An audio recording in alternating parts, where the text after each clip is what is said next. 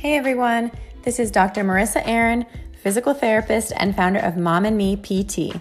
If you're feeling overwhelmed during pregnancy or as a new mom, and you're tired of scrolling through countless blog articles and Facebook threads with contradicting answers, this podcast is for you. I'll be interviewing top professionals to help women maximize their baby's development, their pregnancy, and their postpartum recovery. All the answers in one place from sources you can trust. Get answers to all of your questions regarding your baby's developmental milestones, sleep training, breastfeeding, nutrition, speech development, and more. For you ladies, we'll be talking about pregnancy, labor and delivery, safely returning to exercise, common areas of pain, urinary leakage, sex, diastasis recti, and you guessed it, more. I hope you enjoy. Hello. So I am here with Christine McSween. She lives in Calgary, Canada. Hi, Christine. Thanks for joining us today. Hi, Marissa. Thanks for having me. So, will you start by just telling us a little bit about yourself and what you do? Yeah. So, I grew up here in Alberta. Um, I kind of took a different path into physiotherapy. I did like my first degree was in religious studies and economics. Um, and then I went and lived in Scotland for a bit, and then I came back. And but I was a movement teacher through all that time. So then I was just like, I want to expand my scope of practice, and specifically pelvic health. Um, so I became a physio. Awesome. And then um, yeah, and then through that process, I started like I had a, a placement at the Children's Hospital. Um, working almost specifically with torticollis, and I was like, "Ooh, why not do both?" And then I found somebody so I could do my last placement with, um, who does breastfeeding, and so she does like a mix of like breastfeeding support, like helping with tor- torticollis and stuff. But we see like the really little cases and the young ones, um, so. and uh, yeah, as well as pelvic health and women's health in general. So it's been um, a really great experience. So then she hired me back in January. That is so cool. I love working with babies and kind of that pelvic health side as well. But I really have never heard of PTs who do a lot with breastfeeding issues. Um, so I'm so excited to talk more about it. Will you, I guess, tell us what are the main things women come in complaining of when they're having breastfeeding issues, or kind of the main things that you treat in terms of breastfeeding issues? For sure. So we have a few different ways that people come to us. Um, the most common way is through lactation physicians. So they're actually MDs who focus on lactation. And I learned that Calgary has this weird bubble of these people. That's not really a thing in the US. yeah. So, um, yeah, they get referred to them like very early on usually. And so the docs like have a lot of these tools and depending on which doctor it is. Um, but then once they notice that there's a tight neck or a turn preference, they usually send them over to us. Um, we also treat mastitis, so breast inflammation. And so that's sometimes how people will find us if they just Google us. Okay. Um, but again, it's usually the lactation physicians that send them our way. Um, there's some family doctors that send people to us as well, but it's mostly lactation physicians. Yeah. Um, so we have a really cool little network here. Um, but yeah, so torticollis. I mean, at the at the stage that we see them, um, I have now seen like a few sternocleidomastoid tumors of infancy. Mm. Um, but the doc, like again, it's usually the docs that pick them up. Um, and um, so that's been really interesting because like even at the children's hospital, I never actually saw that. Yeah, that's not as common. So for anyone who doesn't know, will you just briefly explain what torticollis is? Yeah, so torticollis is um, where there's like one muscle generally in the neck that is tight. And so then a baby will present with just a tilt or a turn or both. um, and then it can also lead to a flat spot, which is called plagiocephaly or brachycephaly, depending on, I mean, if it's with torticollis, then it's usually plagiocephaly, but. Right. Yeah, so, so there's a flat spot on one side. when I think that is um, that's definitely a common thing I see with babies, but I don't know that it's a common thing that's associated with breastfeeding or that like is has that connection with breastfeeding that people understand plays a role in breastfeeding, I guess. So can you kind of explain how that is connected? Yeah, so sometimes what happens is if they have a turn preference um, or torticollis, then they'll um, and I like to actually differentiate between a turn preference and torticollis okay. because oftentimes when I see them as young as they are, they don't actually have like a tight muscle yet. Like they have full range. There's no real concern. And so what I teach is parents how to maintain that range. Totally. Um, and like might do a little bit of a massage if it like feels like a, just a little tighter, but they still have the full range. So right. And that's a huge thing just to point out really quickly, slightly off topic, but that that is often how it starts, right? A kind of a turn preference that turns into maybe more of a actual torticollis. So yeah. I always love to emphasize kind of early intervention, early action, because it's so much easier just to make those little tweaks to prevent from getting worse. So that's always something I want to point out when. yeah, so much easier. And like sometimes we think it just comes from like how they were positioned in the womb, like if they were stuck in one hip. Right. Um, and then like sometimes they'll have tightness right from day one, but often that develops over time. Right. Um, and sometimes they'll have a flat spot just from being in the womb, or like if there's twins and they're squished. You know? um, so then we can, yeah, again, early early prevention yeah. Early intervention is the best. Um, and so it's one of those things so with breastfeeding and um, with that turn preference they can prefer one breast over the other because they just don't like like especially if you're just doing cross cradle or something like that then um, they'll go to the one side less. Um, and sometimes how it'll end up being taught like with the lactation consultants is they'll be like okay we'll do cross cradle on one side and football on the other side. But then so they're always only turning like the one direction. However oh. um, one of the issues with that is then like the, like their head might always be on your arm in the same position. So then that's another way you can develop a flat spot.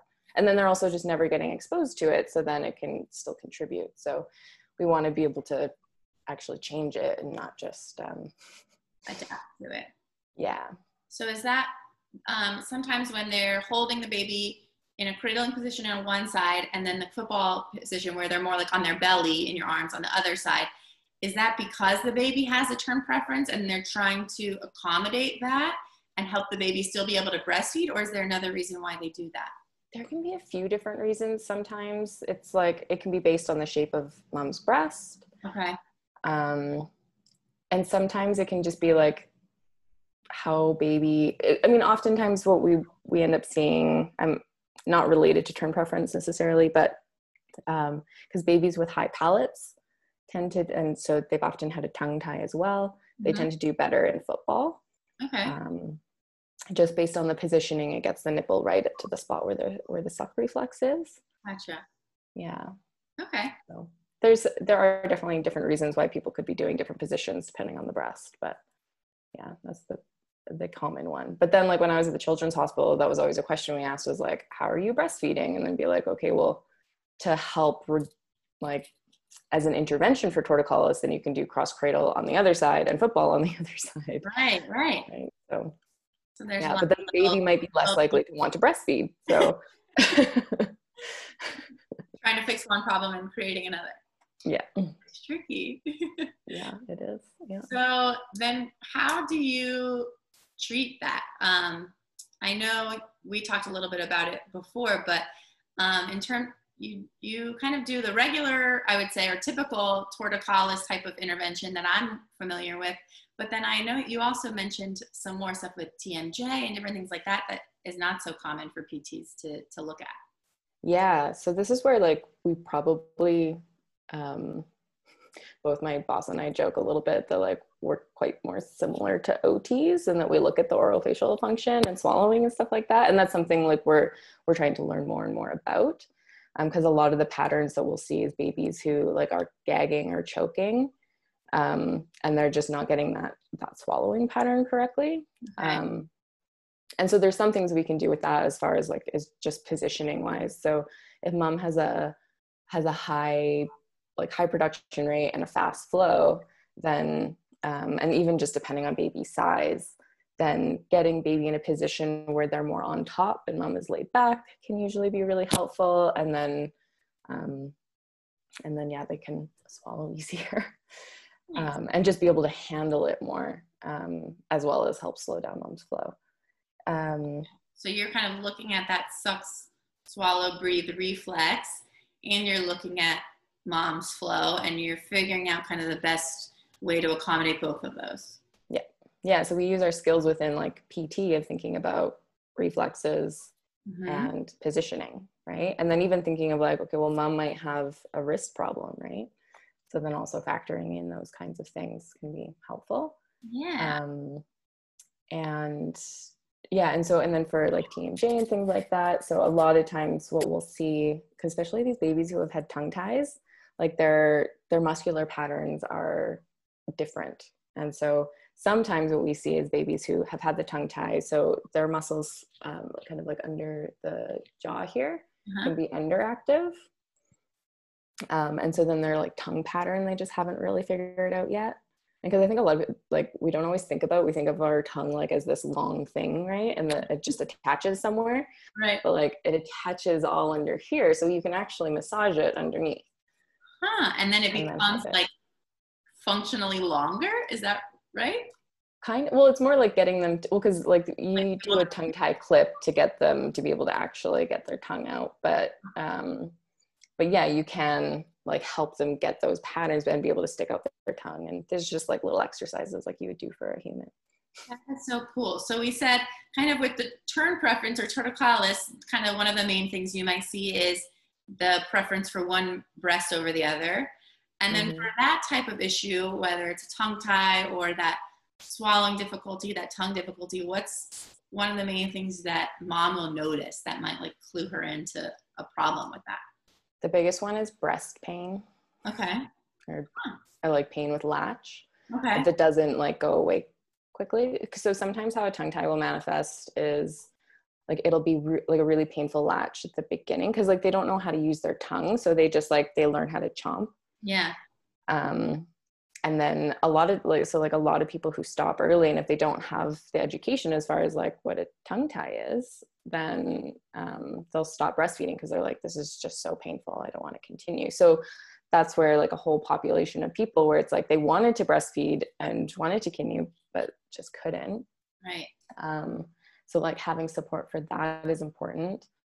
Um, and um, another thing you might see is uh, so just like, like the chomping which again could be painful but some people might not seem that painful. So sometimes what they'll do is like have a really narrow latch let's see we'll put it that way when you want to see a latch like this. Okay.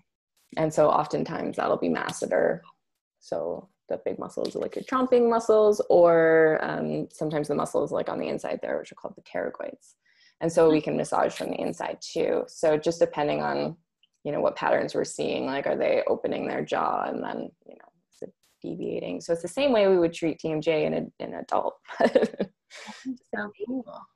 And so th- those are kind of a couple things that are going on with the baby that could be contributing to that pain yeah. and then in terms of the mom i know you mentioned kind of um, like high production fast flow as a factor for what's going on and then um, is there also an issue when there's low production slash slow flow that can result in similar patterns? Yes. So in both cases, we can see like that that chomping action. Mm-hmm. Um, so then that's where we want to look at more things. So is it does it seem like that chomping and they're not getting satisfied? Um, and so they're like trying to actively like get it out. Mm-hmm. And also like some bottles encourage that action too, like those really fast flow bottles and of course like the bottles that are usually given at the hospital are really fast flow uh, no. like, ah. so to help like on the bottle side dr brown's with a preemie nipple is the best. I don't know if you guys have them in the states but they're oh, all over there yeah we do we do. Okay yeah. Um, and um, but then so with the fast pl- flow usually what we see is that um, they're almost considered to have like a lazy suck and so then they're they're chomping but it's because they want to like they're just trying to stop the flow. Mm-hmm. and so um and so we'll also sometimes see like they'll pull off they'll get frustrated um and so yeah everybody just thinks that they're lazy and won't do it but it's because it's just fast flow there's reason there yeah gotcha and um I know in the past we've talked about kind of how there can be differences with breastfeeding in the hospital and then how things like all of a sudden change at home. Like, what do you normally see with that, or what could ladies look out for? Yeah. Oh, well, so there's so many factors with this. For one thing, like a lot of women don't realize if they have a C section, like the average time that milk comes in is like four or five days. And so they can sometimes think that there's something wrong, but it's just like just because of a C-section, it just takes a little longer. Not in every case, but it just can. Um, and for some people, like for a vaginal delivery, um, it's usually two, about two days on average. Again, some people are earlier, some are another day or two. Um, and so you have colostrum up until that point. And so um, which is still and so sometimes you can have like an angry hungry baby. And so that's where like the doctors watch the weight and things like that and they don't usually want it to go below like 10% and then you start giving formula which is actually okay. Like if that happen like babies do need to be fed but to know that like you can bottle feed a little bit and still breastfeed like the nipple confusion stuff is like it can happen but it's actually super rare and if you have like a a um, a bottle that helps promote them to suck and things like that, then that helps. It's also sometimes nice. I know like some people like, you know, having um, where like dad can feed them once a day, where mom can yeah. just take a break. like yeah. that's not a bad thing. that's a huge point. I think. I think that's something that so many women worry about is that kind of nipple confusion thing because of course they want their babies to be fed and happy, but they want to breastfeed as well. Um, so that's like such a nice encouragement and keeping in mind, right, the the Dr. Brown's preemie nipple or something like that that will even help more to prevent something like nipple confusion. Another one is Playtex VentAire. It's another slow flow. Okay, cool. Yeah. Um, but yeah, as far as like, so then when, once the colostrum is done and the milk comes in, then all of a sudden you can get engorgement.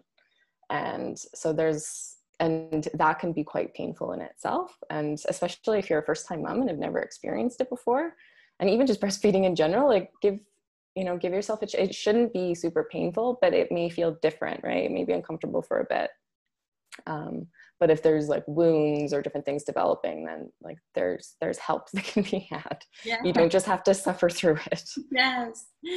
Um, so like see like like lots of lactation consultants have these skills too. Like it doesn't have to be a pt we just try and like combine the our skills.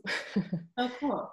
Um and but there's like a and i can send you a link to it but a just an online um, a video of a massage on a breast where that's really helpful for engorgement and we use the same thing for mastitis cases too. Cool yeah i'll put i'll um, post that in the show notes so definitely send that to me. Mm-hmm. awesome. Yeah so even that can be just really and it's something you can easily do on your own too. Okay and so um, you're saying that kind of maybe baby might be doing really well in the hospital and then once that engorgement happens you can start to see that chomping type of issue from what we were talking about previously, like that fast flow not really being able to manage the new speed. Is that right? Yeah.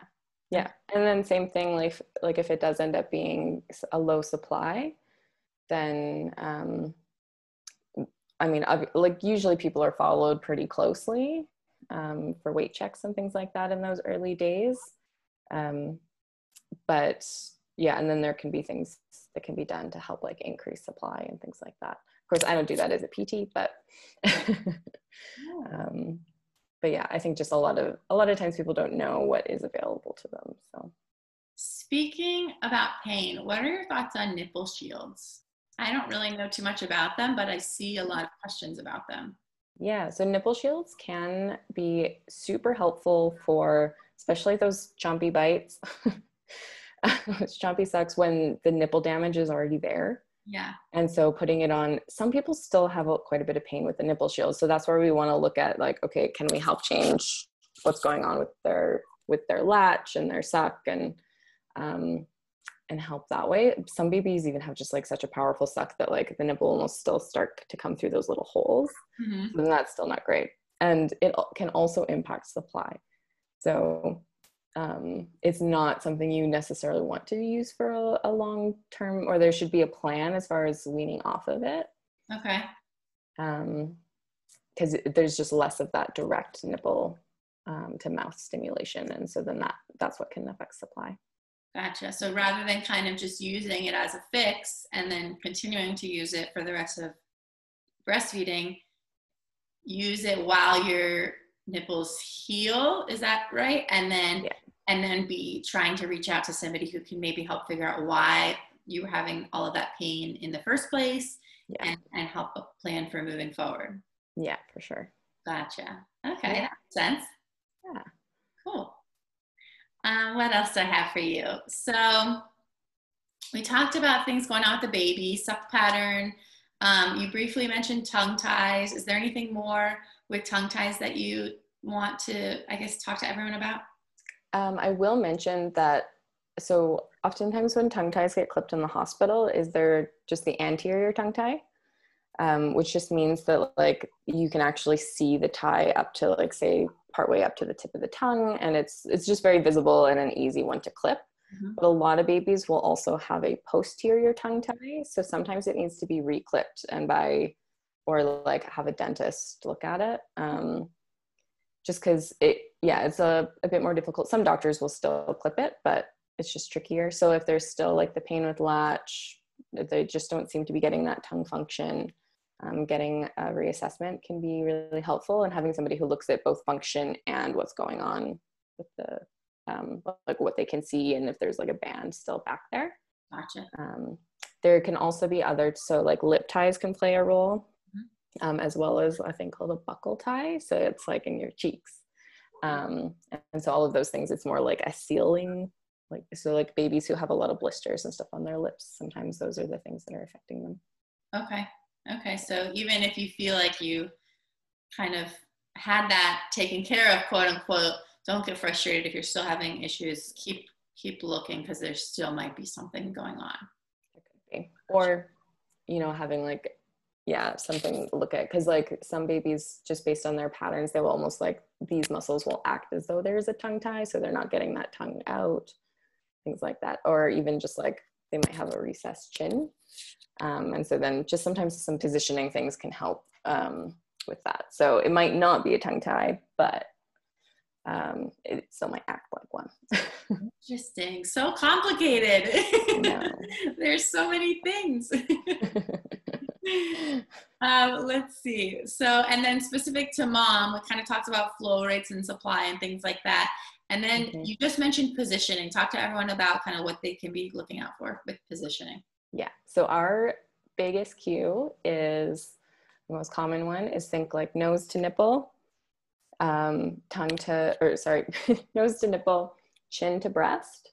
So a lot of times people will try and get like just their nipple right onto the lips. And with some babies that works totally fine and they just latch. So like we wouldn't try and mess with it if it's fine. Yeah. Um, but for some babies, especially if they have a high palate and have had a tongue tie, like they really need that cueing or a recessed chin where they got to get that chin up. So I always like to think like talk with parents because sometimes like a baby will come onto the breast and they'll be down like this, and I'm like, think of yourself trying to drink a glass of water. You want to lift your chin up, right? Got it. So it just helps them get that airway um, and you know swallowing pattern. Yeah. Um, so nose to nipple, chin to breast, and tummy to tummy. So if we can get them in a position where they're like where their head can be kind of in line with the rest of their body, mm-hmm. then that can be really helpful to have everything just kind of working symmetrically. Mm-hmm. Whereas like with torticollis, they may try and do this, right? So um, yeah, trying trying those positions. So if you're in cross cradle or in football, any of those things, having their tummy on you um, in any of those positions just gets them in a place where they can actually like be face on to the breast. Gotcha. So is the baby almost like positioned on its side? Like they're almost laying on their side? If they're in, f- yes, actually, in most cases they are. Okay. I actually have a baby I can show. Yes, show us.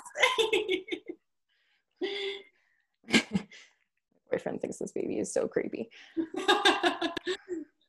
okay, so um, beautiful. So his name is Doug. so it babies' hands often get in the way. So if we can, without being like too rough or anything, we try and get them on either side of the breast. If I can show this a little bit better. Okay. Yeah. Either side of the breast.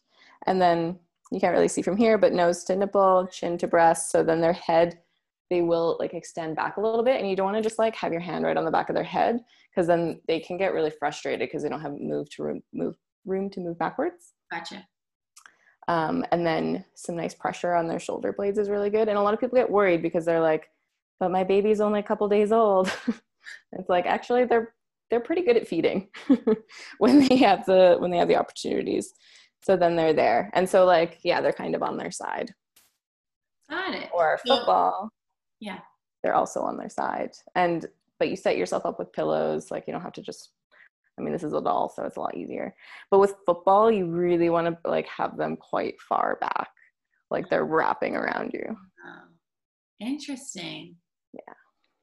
And tell me again, what's the what's the thought process with that positioning? Why is that helpful for football? Um, it can it can be helpful with flow sometimes, um, but it's more so if they have a high palate. So what okay. happens is they're like mouth is kind of like this. This might be your nipple. Um, and so by so if they're so this is their mouth, and so then their nose is up here, nipples lined up with their nose.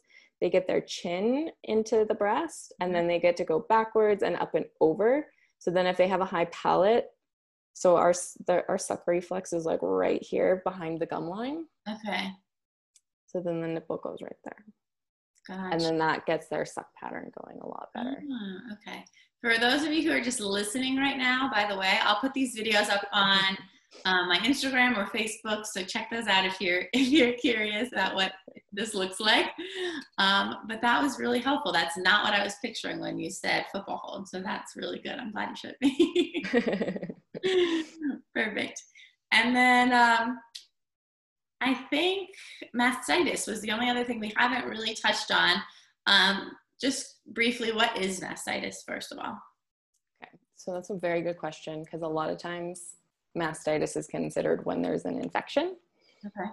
Um, and so then you would need antibiotics and things like that. Um, however, most of like the original research on mastitis was from the dairy industry, and um, but humans are not cows, and we aren't out in the field all day. so it's um, I think some of the, it ends up being about like 15% ish of mastitis, of like cases of mastitis in humans are actually caused by an infection.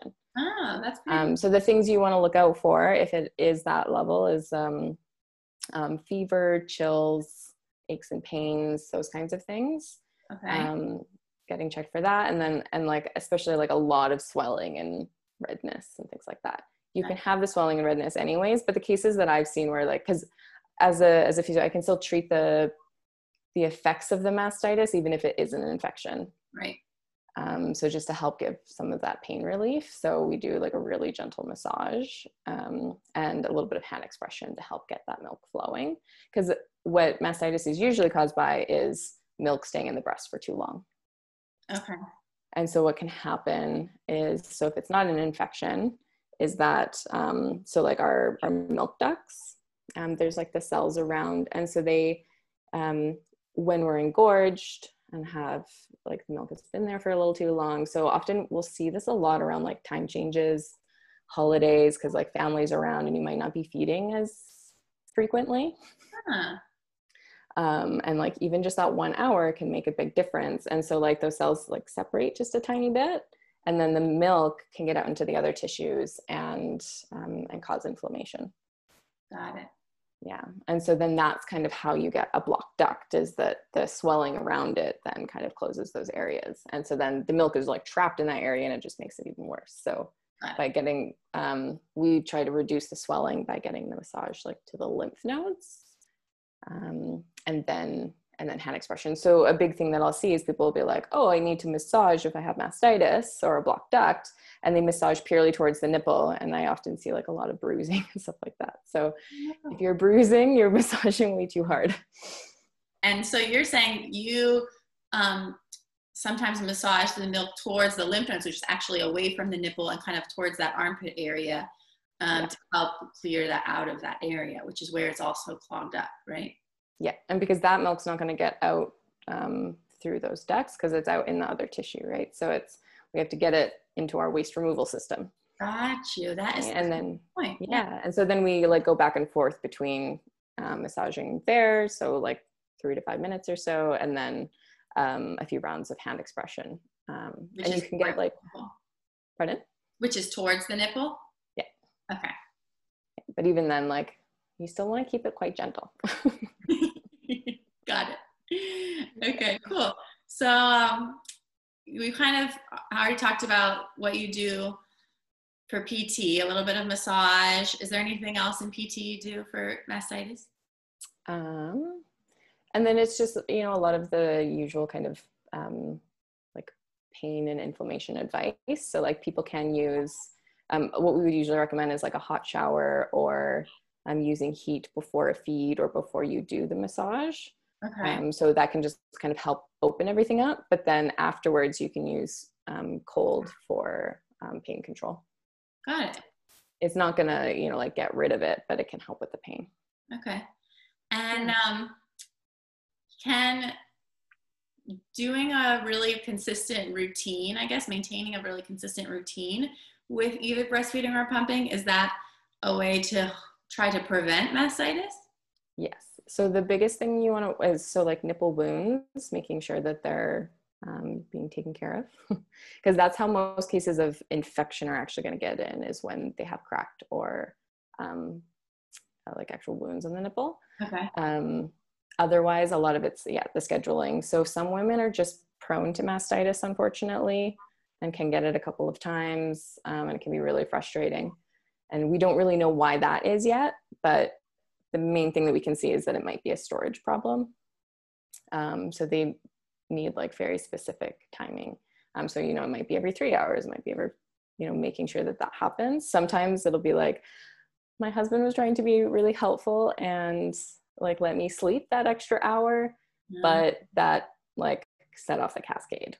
So, you know, being communi- especially if you know you're somebody who is um, uh, like if you experience engorgement and stuff like that quite frequently, like making sure that you tell people to be like, no, like actually wake me up. That's going to be more helpful. Gotcha. So sometimes it's more of the, um, you know, we almost think of it as, uh, you know, like we, we help prescribe like loading, right? As far as PTs, like exercises. Yeah. So how many times do you do that? So we can also kind of thinking, think of that in terms of feeding. Um, so how much is it, are you being exposed to it? And, you know, we think about that with wounds too. So if it's going to be better for you to pump once and feed once rather than try and feed every single time if you have wounds, then, um, then we might want to consider those things.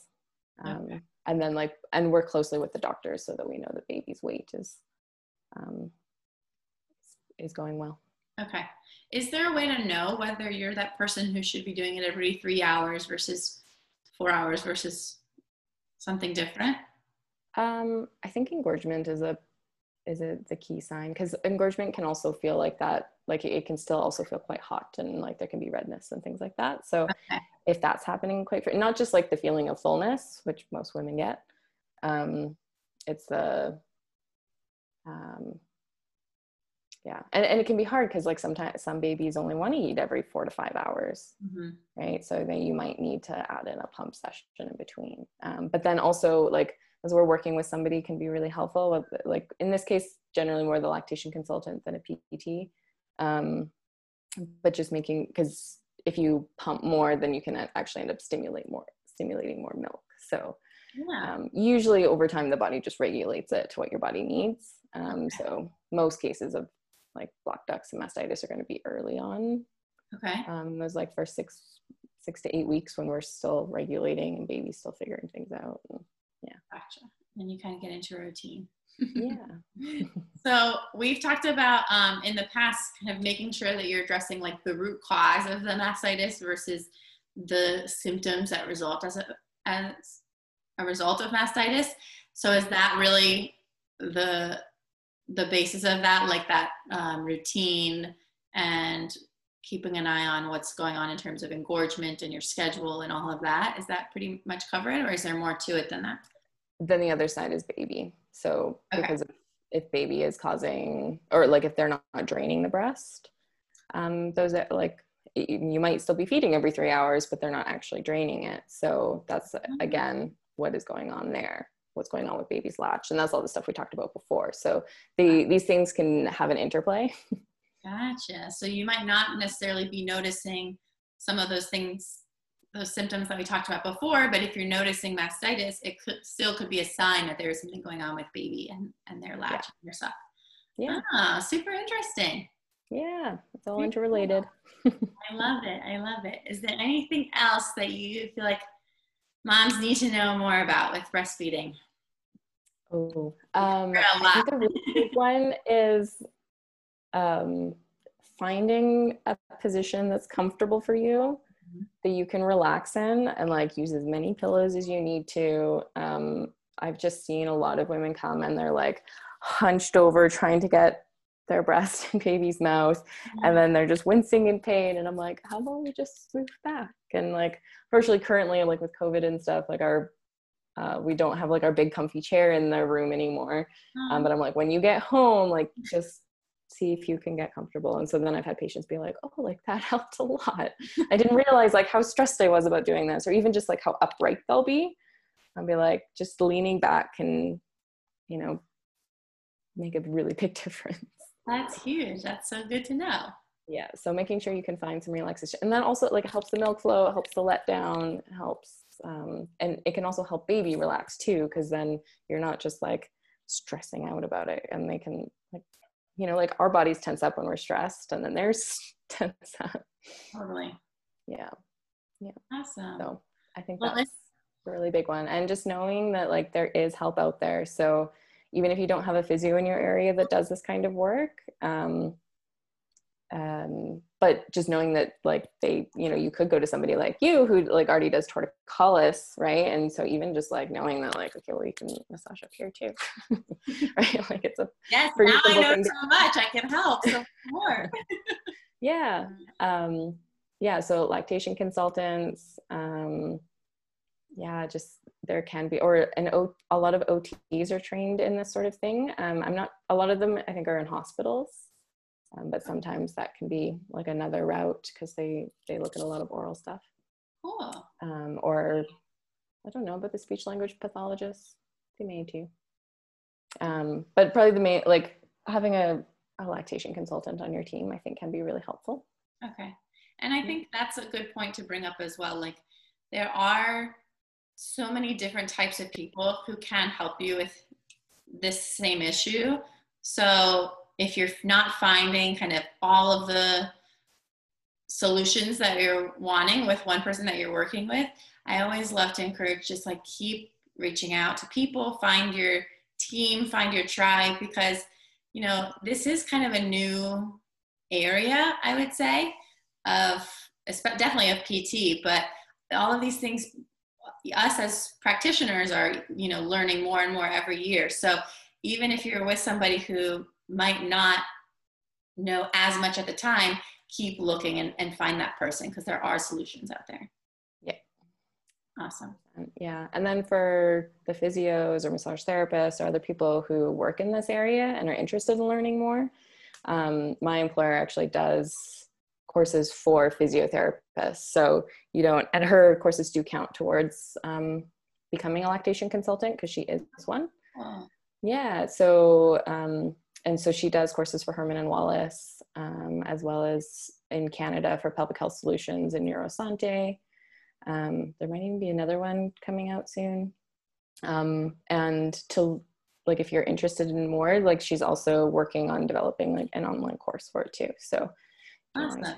travel it can be helpful like having some in in-person stuff but a lot of these skills are things that like kind of already do yes right and so it's just like adding that little bit more um yeah so our website is vida so like v-i-d-a health um dot ca yeah i'll put the link to that in the show notes as well and um and whatever information you want to share about the about your employer and the courses and things like that she offers. I can post that as well.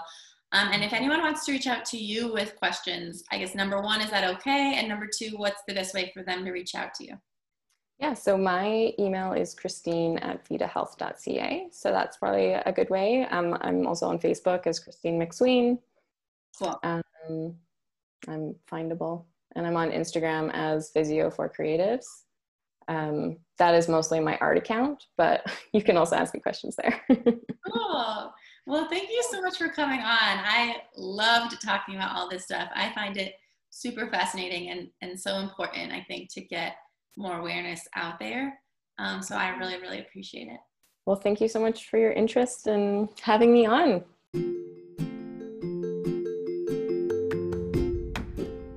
Thanks for listening in to another episode of Mom and Me podcast. Make sure to check out the show notes for more information on our guest and any links that were mentioned. Also, find me on Facebook or Instagram at Mom and Me PT, and please reach out with any questions.